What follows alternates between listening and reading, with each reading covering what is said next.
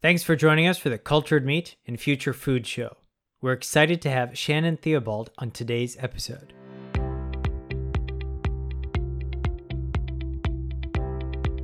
Shannon is a data driven creative with a mission to create a better future by changing the way we produce and consume food. She's a jack of all trades specializing in consumer backed business strategy, data analysis, marketing, and policy in the food industry. She has worked with innovative brands ranging from the multinational Illy Group to local high growth accelerators. Now, she's rooted in the Bay Area food tech scene as a food tech growth hacker and consumer expert. She's also an author and a podcast host. Check out her book, Printing Your Dinner, and podcast, Big Food, Big Future. You could find these links in the show notes. Shannon's endeavors center around alternative protein and food tech, which reduces harmful climate impacts of food production. Let's get started.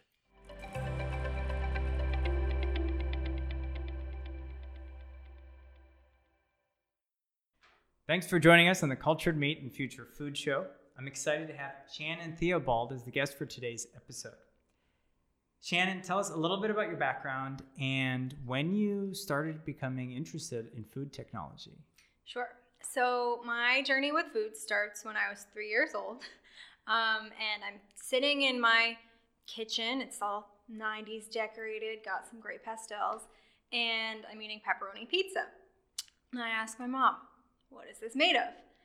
And she, for reasons we will never understand, says, Oh, pepperoni is made out of butterfly wings. That just freaked me right out. Okay. At three, three years old. Three years said? old. Okay. Yeah, I was like, nope, not having this. So after that, I decided to quit meat cold turkey. Just refused to eat it. Um, and you know, my parents wanted me to eat, so they fed me other things. And it's been about 20 years now since then. Um, and so that really changed my life. Food has always been something on my mind ever since that point. And so eventually, when I got older, I got the opportunity to work in the Italian food market um, with Illy Group. So that was super interesting, gave me an international perspective.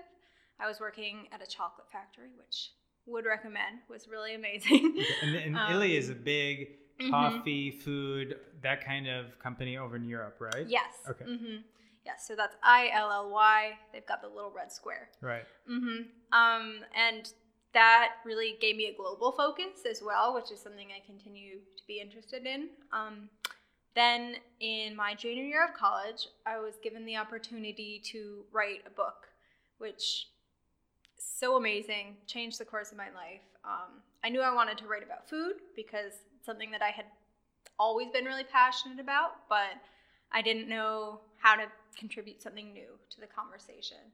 Um, so I literally found biotechnology through a Google search, which I never would have expected, but I just kind of dove right in, did a crash course, immersed myself, um, and I really come at it from a consumer side. So my educational background is in consumer psychology, and um, after that, in my book and in my other projects, I've really tried to explore how will biotech and food impact our humanity and our the way we interact with food. Um, and so, next up, I'm really excited to just continue exploring that as we get closer and closer to bringing uh, biotech food products to market. Cool. So let's dive a little bit deeper into your book. Um, so the book is entitled "Printing Your Dinner: Personalization in the Future of Food." So maybe walk us through your inspiration for that topic specifically, and really what that book is all about. Mm-hmm. Yeah, so Printing Your Dinner explores the human side of biotech's advent in food. Um, and it's focused on food as a connector. So, food inherently is something that brings people together. It always has been. And I wanted to explore what bringing cell based, what bringing 3D printing, uh, plant based, all different types of food tech will do to that relationship with food. So, what will it mean for us as individuals, for small producers, for the international food scene? It's really a story about people. And that's what I hope the book will contribute to the movement, what I hope it has and will continue to, is a human perspective and encouraging consumers and companies alike to really take a step back and look at the role that their food plays in our society as a whole. So, um, you have a psychology background. Mm-hmm. How did you tap into some of the resources in the food space uh, to kind of help you facilitate the writing of the book? Yes. So, it was definitely a journey learning all of the science behind that. I did it largely interview based, which I think is the best way to learn, uh, just talking to people and even getting hands on experience sometimes. So I interviewed people interested in just cellular biology, not having anything to do with food. Um, in medicine, I interviewed people who work in traditional food, like Coke, Tyson, that kind of thing. Um, and I try to get a really broad spectrum there and then synthesize those perspectives. Um, and that was a really interesting exercise for myself too, because I obviously came in with a somewhat narrow knowledge of the food world, just having experienced what I have experienced. Um, and so it gave me a really great perspective as to what's out there and how everything fits together in one system. So um, I'm going to be talking about cultured meat, but also plant-based meat. Yes. Uh, so let's first talk about cultured meat. When you know, and you're pretty well connected to the cultured meat scene. You've spoken to different people that are um, involved, and so when did you first hear about cultured meat? As someone who has not eaten meat for a very long time, mm-hmm. is that mm-hmm. something you would try? Uh, and what are your thoughts about cultured meat in general? Yes. Well, first off, I am a huge supporter of cultured meat. I think about this so much. You know, I don't know if I would eat it, but that's mostly for health reasons and also the fact that I would get sick um, because I haven't eaten meat in so long. But I honestly think it would be like a spur of the moment decision. Like there's a plate of fried chicken in front of me. Like, all right. Cultured fried chicken. Cultured fried chicken. Okay. Of course. I'm like, all right, I'm gonna do this. And you, you said you'd get sick just because you haven't had it in a very yeah. long time, right? Your body's mm-hmm. not used to it now. Okay. Yeah. So the body forgets, quote unquote, how to digest meat. Um, and yeah, not a good feeling. um, yeah. Sorry, what was the other part of that question? Well, I, I think you answered it pretty mm-hmm. well. Uh, more of just like your thoughts on it. So, yeah. and you're definitely a supporter, which is which is great. Um, and so, let's kind of change the topic to plant based. Yes. There's a lot of people that are very interested in mm-hmm. plant based foods right now, specifically because of the success that Beyond Meat has had in the market. And so, what are your thoughts in terms of cultured meat versus plant based meats? and looking into that type of future food technology for many years to come. Do you mm-hmm. think that cultured meat would be here to coexist with plant based meat? Do you think that um, plant based meat, like Impossible or Beyond, could potentially overtake the market? And to kind of add a little bit more load to the question, do you think that you could imagine a world where the animal agriculture system that we have today it will be non-existent? Mm-hmm. So I'm all for a continuum in terms of plant based, traditional, and cultured. Um, and I actually see the success of Beyond and Impossible and all the plant based players out there as really important to the future success of cultured meat because it's kind of an entry point for people into non traditional types of meat, especially for meat eaters. Um, I read an article a few weeks back that something like 90% of Beyond's customers actually eat meat. Right. Yeah. Right. Yeah. I heard about that too. Yeah. It was a crazy number. Mm-hmm. And I think that's such a great sign for cultured meat for all types of non traditional production because it's a sign that people are getting more comfortable with the idea of eating meat besides that which came off of a cow or a chicken. Um, and I don't think that we'll see the traditional meat industry completely overtaken for some time. Um, I think if that does happen, it will simply be a business decision um, in terms of profitability To switch over. to switch over. Okay. Yeah, um, I would love to see that. but I think for now, our first goal should be getting people uh, involved in alternative protein in whatever way that may be, whether uh, blended or flexitarian diet, um, and not trying to fight the traditional meat industry so much as work with them as partners in creating a more sustainable protein. Great. Mm-hmm. Um, and so let's see. There, I'm just trying to think. There Mm-hmm. was kind of a follow up that I wanted to have, but I think maybe now is a good time to shift over to the the um, uh, biotech plus food equals future. Mhm. Um, and so you have a, a big network now of, uh, well, I guess let's see. I'll phrase it as um, you are running a networking group, professional group, uh, biotech plus food equals future. Mhm. Tell us a little bit about what that is, the inspiration behind it, and how you're growing that network. Absolutely. So I got the idea for that last summer, about a year ago, actually. Um, and I was out here. It was my first time in San Francisco, actually, because I just finished school in May. And I was really involved in the alternative protein space and the future food space. And there were so many exciting events going on, but I noticed that there was nothing continually bringing people together there would be an isolated event that was amazing and another one that was amazing, but there was no united link behind that, so to speak. So I wanted to provide a more informal space for people to come together to just unite the community. That was the goal. And we had our first event in November of last In year. person event? It was both in person and digital. Okay. Yeah. And that was a bit ambitious, I will say. I, I underestimated the level of complexity required to coordinate a digital conference. But um, it went really well. It was discussion based, um, and the goal is just to talk about whatever area is of note at that point. So that was when all the FDA regulation was coming out. So we talked about that, which you can see on the website, all the recordings of our discussions.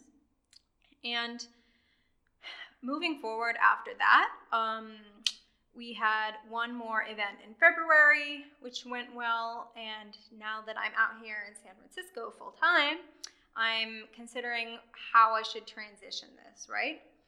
It was both digital and in person because I was based on the East Coast. But now, with so much of the future food scene out here, I'd love to do more face to face events.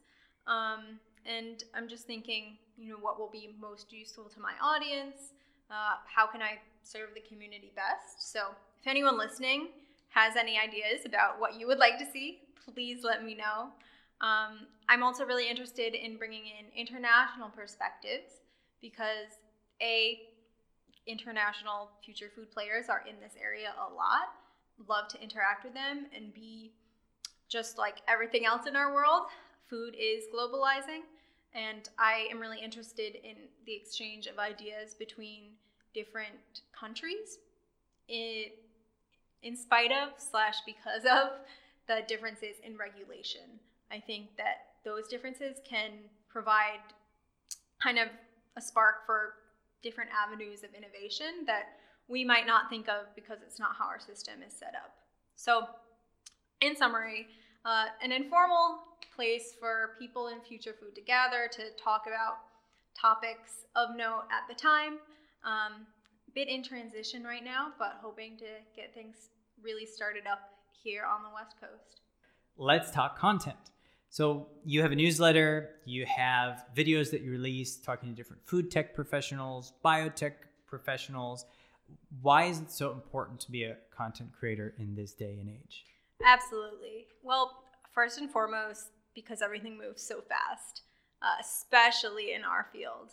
You know, things are changing on the daily, and we need to be able to evolve with that to really contribute to the field. You need to be showing up every day um, and sharing your thoughts and just remaining part of the conversation is vital to be a part of the future.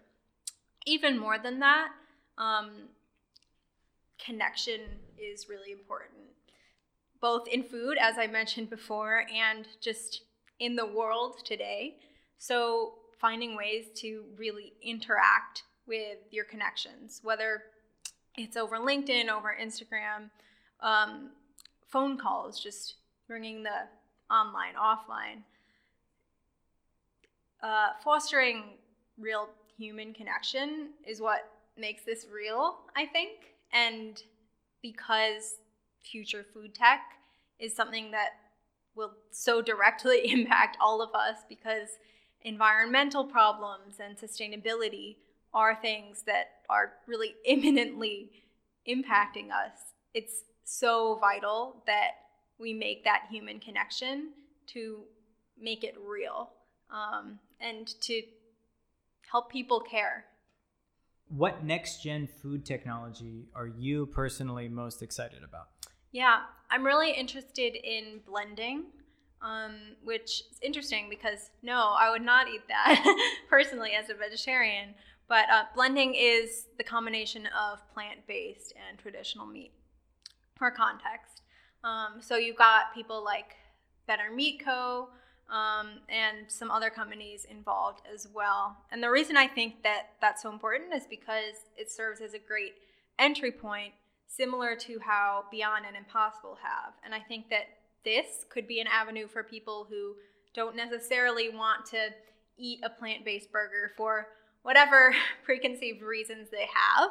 Um, you know, like I mentioned before, the goal here is getting everyone on board in some way to the quote unquote future food revolution, um, helping everyone take a stake in the future of our food system. And blending will bring in a whole new demographic of people. A lot of people that are very mission aligned and either mm-hmm. cultured meat or plant based meat, they feel like blending is like like a half-assed solution, yep. literally, right? Yep. Um, and so, what do you think about kind of that type of skepticism when it comes to blending? Mm-hmm. Well, I sympathize with that. You know, as a vegetarian, as someone who's been committed to this for a long time, I definitely see where they're coming from. What I would counter is that, you know, for so long, plant based communities have been very separate from the rest of the food world. And there's a stigma that goes both ways um, from meat eaters to plant based people, and from plant based people to meat eaters. There's a lot of judgment, there's a lot of feelings involved, and it gets messy. And I think that we need a halfway point to bring those groups together. So it's really important for plant based uh, advocates to recognize that in order to achieve their mission of creating a more sustainable, less animal based future, they need to kind of extend that olive branch. I like to think of it as the Prius. Yeah, before exactly. The, the Tesla comes yeah. out, so I, it, I it might be a necessary step. Mm-hmm.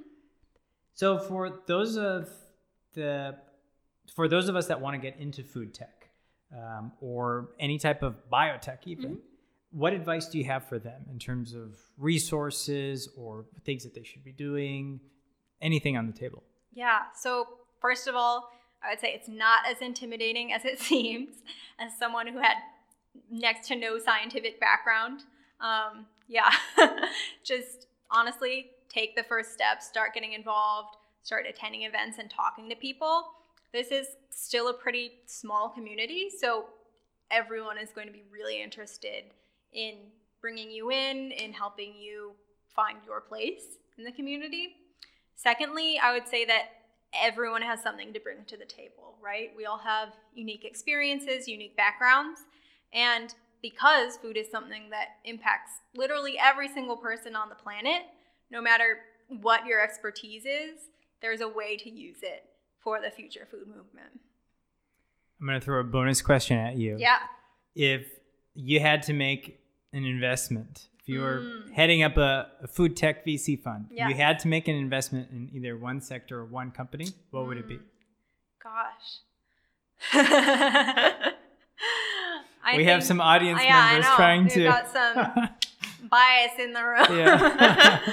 um, I think that I would actually go for a com. I would like to see a company that does that continuum, and this isn't something I've seen yet, but because I'm sure logistically it'd be really difficult. But someone who's doing plant-based, blended, um, and cell-based to give consumers a wide range of options and capture the largest market share.